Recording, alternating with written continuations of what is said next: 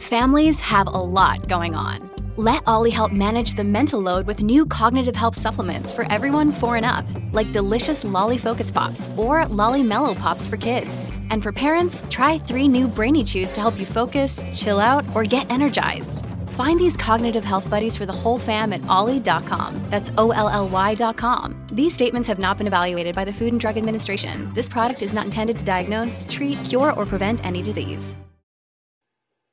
Welcome to Know Your Options, the Measured Risk Podcast. The ultimate guide to navigating the volatile nature of the markets while managing risk purposefully. Join us as we challenge the theory behind traditional asset allocation and dive into the mathematics of investing. Whether you are a seasoned investor or just starting out, this podcast offers valuable insights and practical advice to help you make informed decisions and manage your money wisely. So grab a cup of coffee, sit back, and let's dive into the world of calculated risks together. Right. Well, my name is Larry Kriesmer. Welcome to our show, Know Your Options podcast. My guest today is Rory Henry, and he's a, let's call it a visionary in the area of uh, all things wealth management, technology, accounting, and uh, predominantly, let's say, behavioral finance and understanding human behavior. So, welcome to the show today, Rory. Thank you for the warm introduction, Larry. I appreciate that. You bet, you bet. So I, I was fascinated. I think um, I have a pretty good handle on uh, behavioral finance, but in the brief readings I've done that you've sort of shared, you you take a much deeper approach. And so maybe you could share how you came to using that maybe as your true north or your compass and how you kind of uh, yeah. Well, I'll try to get us. Yeah, I'll try to get us there. I started out in the tax business, and around 2016, Larry, I developed a tax practice management technology to help bring that into the, the, tax business or the accounting business into the 21st century with CRM, document management, IRS transcript transfer delivery system. Just because if you work with your your tax preparer and you look at their screen when they're doing the tax return, it looks like an MS DOS or a 1998 type interface. Right. right. And so these legacy platforms, the Intuits of the world, the Wolters Kluwer, just didn't have a need to innovate. They were the incumbents and nobody was coming in there. So I developed tax technology around the same time. There was a another firm out there that built something similar and they went through like 77 million in uh, venture capital money. And so when I went out to the, the venture capitalists, they said, Rory, uh, sounds like a good idea, but it looks like these incumbents will be hard to dethrone. so I ended up um, actually hooking up with our CEO at Arrowroot Family Office, Rob Santos. And we are an RIA and we are a family office, Larry, in the sense that we manage our own finances as well as high net worth families. And then we're a big believer in the transformative power of technology. So, really, to provide our family office level services to the ultra affluent as well as the everyday client. So, I fell in love with this concept of a family office and I saw where technology was going. And we were able to really connect these professional services, tax, accounting, wealth management, insurance, estate planning in an authentic, modern way that provide for the, the many needs of the client. So I developed a, a program that helps educate, partner with CPA and accounting firms on how to integrate holistic wealth management or what I call our virtual family office model into their practice. And then as you mentioned, I geek out on behavioral finance. I absolutely love it. Uh, I believe it is the future of advice, really providing that deeper, more meaningful relationship and conversation with the client to help them uncover what matters most to them. So it's my long way to get to the behavioral finance answer, Larry. Mm-hmm. Well, I think there's a it's super important to have that as the anchor, uh, some sort yeah. of uh, guidepost, but for any relationship between a consultant and their client. And you could probably extend this to virtually any business line that ultimately we're if we're being hired to manage something uh, or yeah. to create something we're, we're doing it to solve a problem for the person who's doing it with us and we have to really be clear that both of us are trying to solve the same problem uh, because if if I'm trying to solve problem A and my and my customer is trying to get problem B solved, solved yeah. I may be doing a hell of a job on solving problem A, but it doesn't do any good if, if and they're looking for, for problem B, for problem A. So, I mean, that's really really important. Um, do you when you say you've developed a program is this something like a uh, educational program or a software yeah, program so that you I've, put into a computer yeah, and download and run or what is it? Well i did have that software venture that uh, ended up being halted so i'm a little uh, averse to doing technology again. So what i was able to do so we have thought leadership we have a bunch of content that we produce that is educational material and then i have put together some of the best in breed when it comes to software solutions in each of these professional services uh, types of business lines. So, the tax, accounting, wealth management, and the financial planning aspect, estate planning. Um, so, I, I, was able to get them uh, to really give us the ability to to showcase their platforms, and then we show the CPAs, the accounting firms, on how to put that all together, package it, and communicate it to the client. Yeah, you know, we wouldn't expect um, a CPA firm to be to suddenly be able to do, let's say, advisory right. services and in sort of a traditional role in IRA space. Do you act as the back office for them then and provide yeah. those services, and they they act as sort of the primary relationship driver? Is that what you're trying to? Correct. Yeah, we basically act as the back end family office, and we work mm-hmm. together uh, with those clients in that relationship. But I, you know, I don't think people give CPAs and, and tax professionals enough credit out there. They just went through a Navy SEAL of training when it came to government programs. Think of the PPP, the EIDL.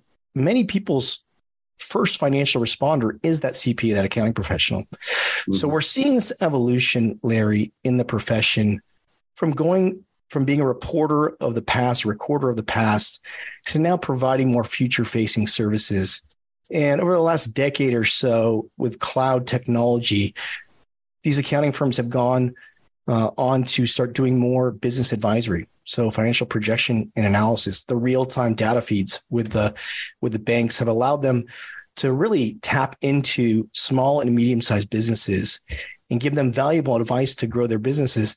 And so they're just a small step away. Yes, we guide them along the process, um, but they're just a small step away from integrating the personal financial planning, the wealth management, the insurance, the estate planning, being more holistic because mm-hmm. these two professions should be working with each other. Taxes well, and effective investments. In my experience, uh, it's a it's a you know hand in hand relationship because there are plenty of ideas that we might bring to a client that we we really have to have a CPA yeah. or their tax advisor weigh in on to make sure that we haven't missed anything um, in the whole process. So how do you, I mean, do you have, you know, again, I'm just going to go from personal experience. You have some CPAs that just feel like any kind of crossing over in that bridge is just going to be a complete moral, you know, abandonment of ethics and yes. can't do it. Yes. And we get not, a lot of that. That's yeah. not the case, then, right? I mean, there's nothing prohibiting anything like that from happening, correct? No, no, no. So there was the p- perceived conflict of interest. Obviously, if you do audit work and testation, uh, you, you, can't do um, what we're doing here. But I would say it's becoming inc- as as the the profession uh, is starting to see greater adoption of the future facing more the business advisory services over the last decade, they're now starting to see the opportunity with the wealth management. I mentioned before we got on air here, there's a wealth management firm that just bought an accounting firm uh, that has revenues of $100 million. So they're seeing this integrated model. And we're seeing the most success with a lot of times the older uh, accounting professional and then a younger one coming in there who may be taking over the business, they see that opportunity uh, to provide more value to the clients. But I think my just my personal view, uh, Larry, I think it's a conflict of interest not to have these services integrated or working in collaboration with each other? Well, I think, you know, in, in our RIA business, there are conflicts of interest, and it's our obligation as the right. fiduciary to identify them and disclose them and, right. do our best to act independently of that conflict. So I, I think it's perfectly fine to recognize that there may be a conflict of interest. Right. Just disclose it. Everybody in the room knows what it is, and we're looking Correct. out for you know bad behavior. So correct. I, I, don't think there's any problem with that. Yeah. Now with Arrowroot, at the at the sort of the the pillar, I guess. Talk about some of the structure there that you bring to the table, or what you're offering in in, uh, in either support or the approach to advising. Yeah, that's a good question, Larry. You know, I say because we are such big believers in technology, it's allowed us to become more efficient uh, with how we operate. Just to give an example, and I'm big on estate planning because I think it's a great way to uh, provide for the many needs of a family. I call it our family office level of care. So, for the more simple estate planning um, uh, type of services, there's a great technology called Trust and Will. And I speak to a lot of accounting professionals who deal with a lot of everyday families out there. And they have a, a, digital platform where you can do a trust for as little as $599, a will for $159. So it's really taking that extra effort. And then you can connect generations uh, as well um, to, because I think uh, for a lot of accounting professionals and CPAs that I work with, you know, they get clients early on. So they help them form businesses and you know, many times these people don't have assets. So it's not like a lot of the RIA business where they're high income earners or have assets to invest. They're starting that process early on with that client. And that's why I'm such a big believer in behavioral finance, the human side of advice, the psychology of money. If we can get those people early on, those early business owners, and give them good habits to help them understand maybe their relationship to money better, how they can make better decisions when it comes to their financial choices, I think that just pays dividends down the road. And I don't know if we do enough a good enough job in the wealth management space of helping out those maybe those people in their their 20s or early 30s because I mean look it's a lack of incentive on our part right as far as alignment goes mm-hmm. uh, in, in fees and assets under management how you know this again you have experience where I don't have experience in this but I started out my career as a life insurance agent, and it was fascinating to me as a young kid that within just a few minutes of talking to somebody, we have to ask about whether or not they've had any felonies or whether or not they have any sexually transmitted diseases or family history of cancer. I mean, it's so personal and so, you know, it felt so invasive. Yeah. Um, but but you you just literally get right into the into the business right. end of knowing all the details about these people. We have such and, intimate know, knowledge of people's finances. Yeah, I guess I mean it's similar because the CPA knows, you know, where the interest credits are coming from and what the, you know, can glean from that, maybe what kind of capital the person has. But really, generally speaking, the, the first relationships, you're not providing a balance sheet to your CPA. You're just providing your W 2 and your maybe your Schedule C information, expenses, and, and, and losses. So, how do you think that, generally speaking, you make that turn into being that trusted advisor? Because I know the CPAs are. When does that happen? Do you think? For the accounting professional part? Yeah, the accounting professional. So I mean, I, it's it's baked in the, the profession. That's why I love it so much because they have that trust. So, what takes probably you and I, Larry, for a regular wealth management client and try to get a prospect to become a client, may take six or seven, uh, you know, interviews, touch points. That trust for that CPA, that accounting professional, is already built in. So it's that's fantastic. I talk about how the accounting profession has an ability to go from most trusted advisor to most transformational advisor. So helping people realize their dreams through growing their business, you know, creating a you know nest egg down the road, and so I don't. The trust factor really doesn't come in play when it comes to these CPA and accounting clients. What they're very much afraid of or have a difficulty doing is more of the human side, the relationship aspect of uh, communicating. I had a great uh, interview with a, a podcast guest. Her name's Sue Enquist. She was the head softball coach at UCLA. She's a disciple of John Wooden. And she said, Rory, there's two levers in culture. One is uh, cultures are performance driven as well as relationship driven. And the accounting profession uh, specifically are really good at the performance aspect of things deliverables, KPIs, meeting tax deadlines. What they struggle with more is the relationship side. And communicating, understanding, you know, more of the client's values, their goals. So the softer or more personal skills. So I'm really, that's why I'm really passionate about helping them develop those skills so they can provide more value to clients because they already have that trust. Mm-hmm. Um, I think it's just a huge opportunity. I wonder if it if that happens because in a CPA relationship, let's say traditional CPA relationship, um, a client comes in with the expectation that they are certified by somebody to certified yeah. public accountant and that they're in the role of really adding up numbers and, and delivering what the what is required of them as opposed to a little more discretionary advice because there are guardrails. And so there is just this expectation that you know what you're doing as opposed yeah. to some of the financial advisory. Because, oh my gosh, the financial advice uh, hat can be as wide as a sombrero or as uh, small as a yarmulke, depending yeah. on what, what, what you've called yourself or what channel you've been brought up to. But yeah. as CPA, it's it's very defined, and we know what that is. And so um, that'd be an interesting just thing to explore with uh, people or or clients or something. But no, I get it. It's a very trusted profession. So in in your role, then, are you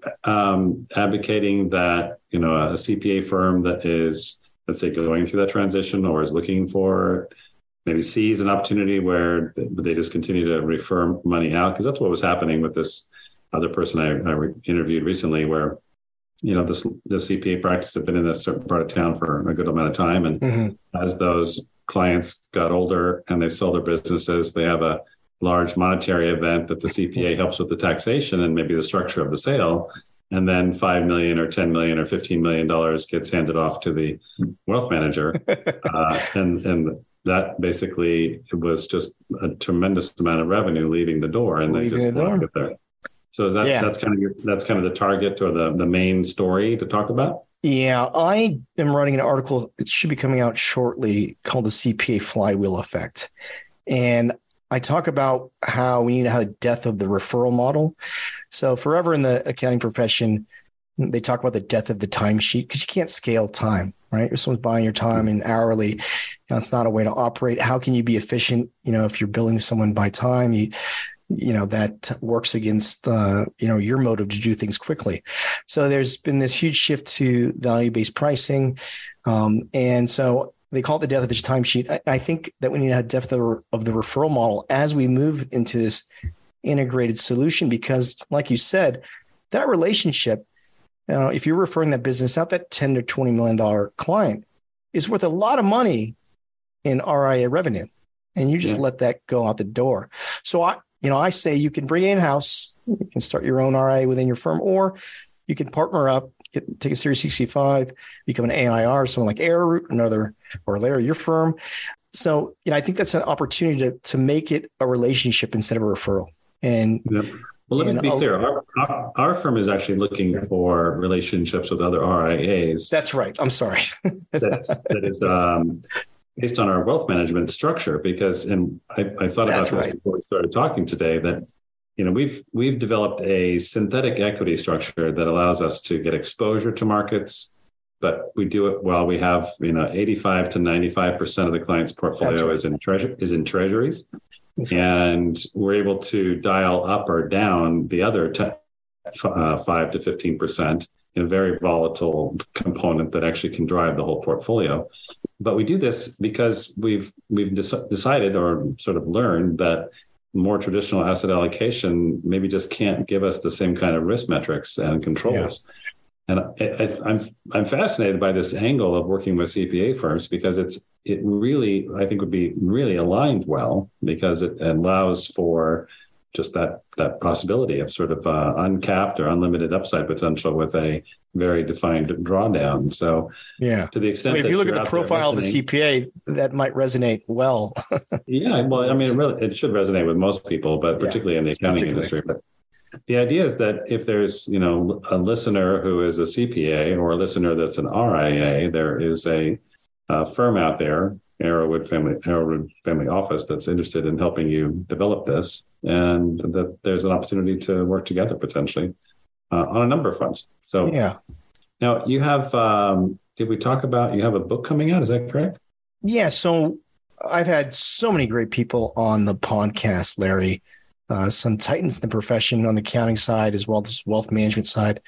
I've had the fortunate ability to interview Wall Street Journal, Forbes, Accounting Today, and Fortune Magazine, a bunch of publications. So I decided I needed to put together a, a book and have co-authors write chapters or write partial chapters to really bring this virtual family office or this holistic wealth management model um, to the accounting profession. Because as we both know, accountant CPAs like how to's, they like guides, they want checklists. Sure. So I decided to put together the book with 24 luminaries uh, who uh, understand what I'm doing and and uh, see the future of advice being holistic and really integrating these services in a collaborative, authentic way, leveraging the behavioral finance aspect of it, helping people communicate with their clients, helping them uncover values.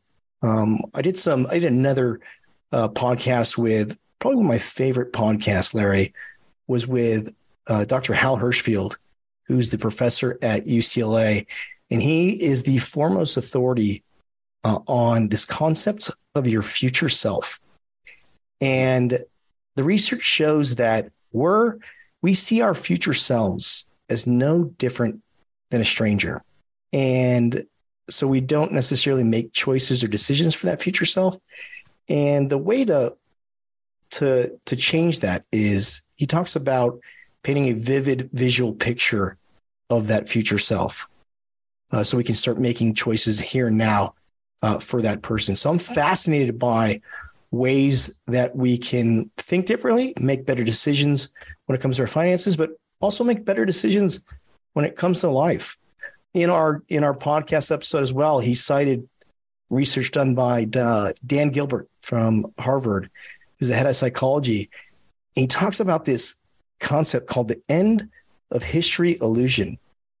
And he says that we believe that we've changed a whole lot in the past. So as a teenager, some in our 20s, some in our, in our 30s, we've changed a whole bunch. But we believe that we've kind of grown as much as we we have we will, and we won't grow that much in the future.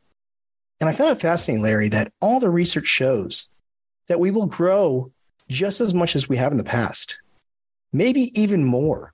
So for me, I'm in my 40s. I just got in my 40s growing, you know, I'll grow just as much as it did from 20 to 30 as I will in 40 to 50. So I think that outlook, I kind of went off my behavioral finance tangent, uh, but I'm passionate about it. I think that outlook is something to be optimistic about, saying that, oh my gosh, we can change. Um, and there's opportunity to start over in life if you need to. Um, so, you know, I'm fascinated by by that and how we make decisions today may not necessarily make sense for that future person. So it's just some things to, to potentially think about.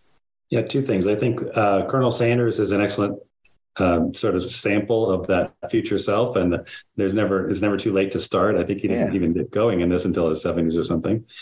But on Bryan, Bryan Cranston was later in life, I think, or yeah. some Harrison Ford, or one of those actors. One of those, yeah. Uh, do you find that like every person is open to this, or do you get like pushback sometimes when you sort of get into the I would call it touchy feely is too California kind of style, but you know you are trying to get in touch with emotions and planning and thoughts, and not just you know what. Yeah, it might take a second or two, but overall, it resonates with people. Hmm. Because I t- also had Dr. Kristy Archuleta on, who is the pioneer when it comes to financial therapy. She started the Financial Therapy Association. She says, Rory, people don't ask themselves what money means to them. Mm-hmm. We rarely have that introspection.